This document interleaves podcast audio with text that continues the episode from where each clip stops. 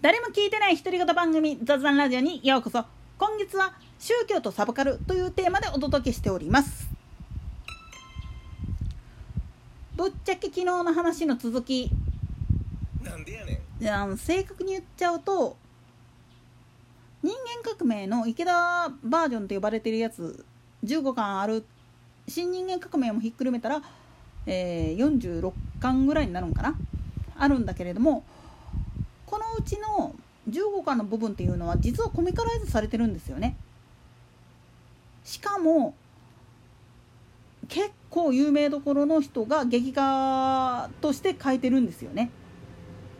ただちょっと名前を公表しない理由がありましてつうのは実は本職政教新聞の記者さんだったらしくってそのつながりで作ってたっていうまあ笑うのに笑えないような裏事情がございましてそれはさておきいわゆる宗教関連の漫画とかアニメとかっていうのが作られる背景にあるのは宗教団体っていうのは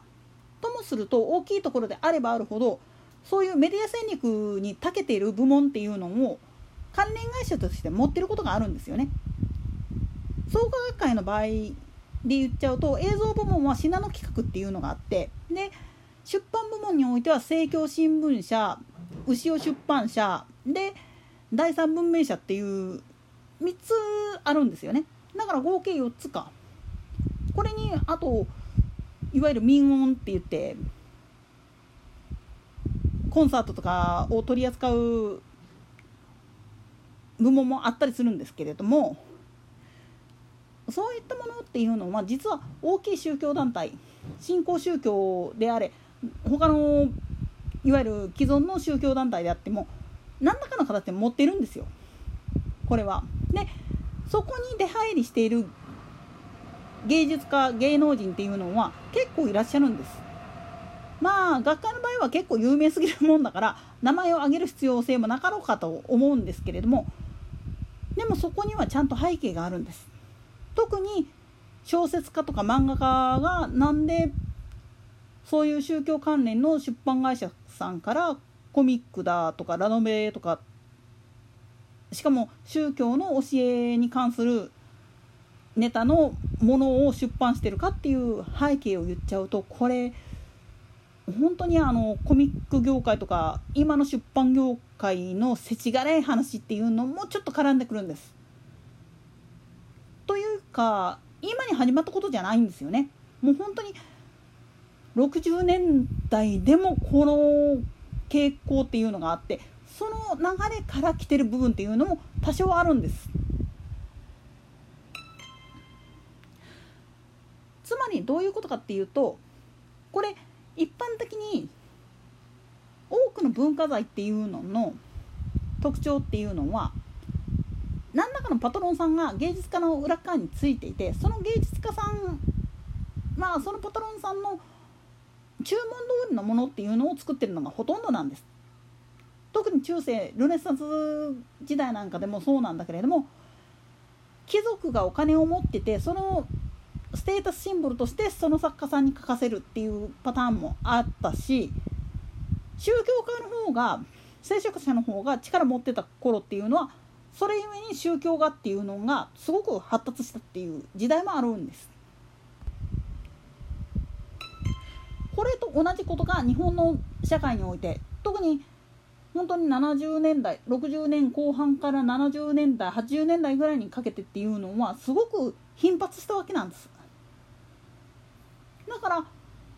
本当にベテランの漫画家さんの中にはそういうことで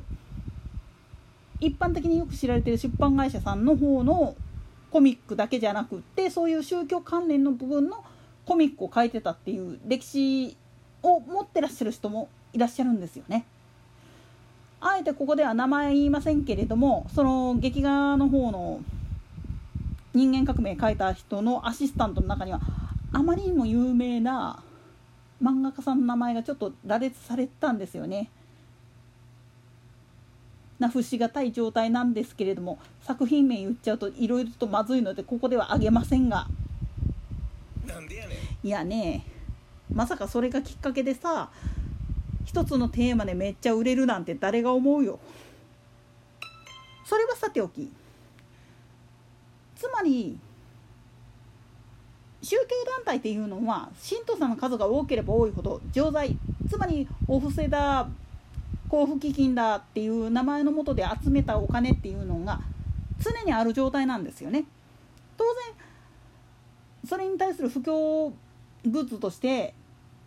何らかの商品を作ることができるわけです。ならそれを使って布教活動を使えるわけなんですよね信徒さんも。プラスして作家さんもそれに合ったものを作りゃいいわけやから出版会社っていうよりも宗教団体系の出版会社と作家さんの間でウィンウィン関係になるしでその書いてる人が著名人であるっていうのが分かってるとこっち側もまあ言ってみると推奨する時にこの人もここの団体に所属してんだよっていうふうに解説できるんですよね。するってえと結構そのオタク界隈でその話で盛り上がって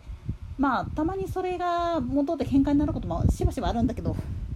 なんでやねん。まあそれはさておいてそういう話でまあ言ってみると盛り上がれるんですよね。だから一概に実は宗教を批判して罵るっていうことをやってる人はごめんだけど君オタクできへんと思うでっていうふうに言わざるを得ないんです特にサブカル系のオタクを目指してるんであったら少なからずともこの作家さんどこの宗教団体に所属してるかっていうのにちょっと調べてみ。ひょっとしたら君が知らんだけでとんでもないところの出版社から出てるすんごいマニアックなコミックがあったりするでっていう話したら大概の人真っ青になりますよ。いや本当に。だから作品見せた瞬間に嘘やろって言って頭抱える人もたまにいますからね。まあでも実際そのことを知ってて読んでる人っていうのもいるからまあ話が通じるつっちゃ通じるんですけどね。といったところで今回はここまで。もしあのー、興味がおありでしたらあのー、盛況電子版とかあとそうです。本屋さんなんかへ行く時にあの宗教の棚見た時に三色旗を探してください。大体盛況新聞文とか牛尾出版関係はそこに固まってます。なんでやねん。いや大体ああいう本はあそこら辺に固まってるのがオチですから。とまあ言ったところで興味があったらまあ読んでねっていうレベルにしておきます。なぜ他の宗教団体さんもいろいろ出してますから。といったところで今回はここまで。それでは次の更新までごきげんよう。